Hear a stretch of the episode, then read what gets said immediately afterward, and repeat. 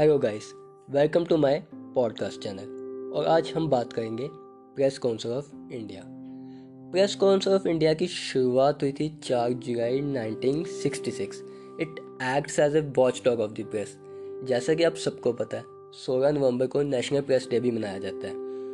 Press council of India वो एक organisation है जो पूरी तरह से गवर्न करती है प्रिंट मीडिया को कि प्रिंट मीडिया किस तरीके से काम करेगा। वो डिसाइड करता है पीसीआई उसके बाद हम बात करेंगे जर्नलिस्ट ऑन फाइंडिंग गिल्टी मान लीजिए किसी जर्नलिस्ट ने कोई आर्टिकल गलत तरीके से लिखा, या किसी को डीफेम करने का लिखा तो पीसीआई उसे वॉर्न भी कर सकता है, और उसके पब्लिश आर्टिकल पे बैन भी लगा सकता है।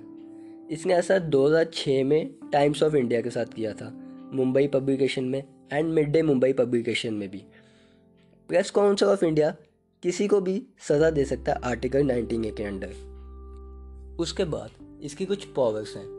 जैसे कि ये टाइम टू टाइम सारी न्यूज़ ऑर्गेनाइजेशंस की मीटिंग बुलाता है।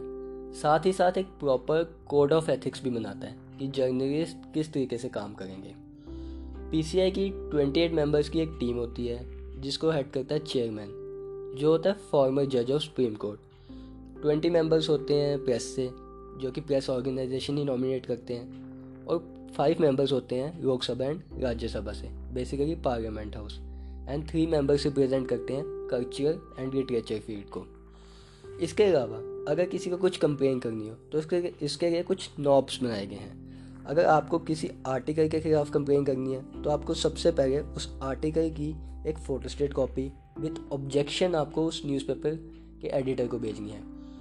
अगर वो उस ऑब्जेक्शन को रिजॉल्व नहीं करता विद इन ए वीक तो आप उसकी सेम कॉपी पीसीआई के पास भी भेज सकते हैं। तो ये है प्रेस काउंसिल ऑफ़ इंडिया।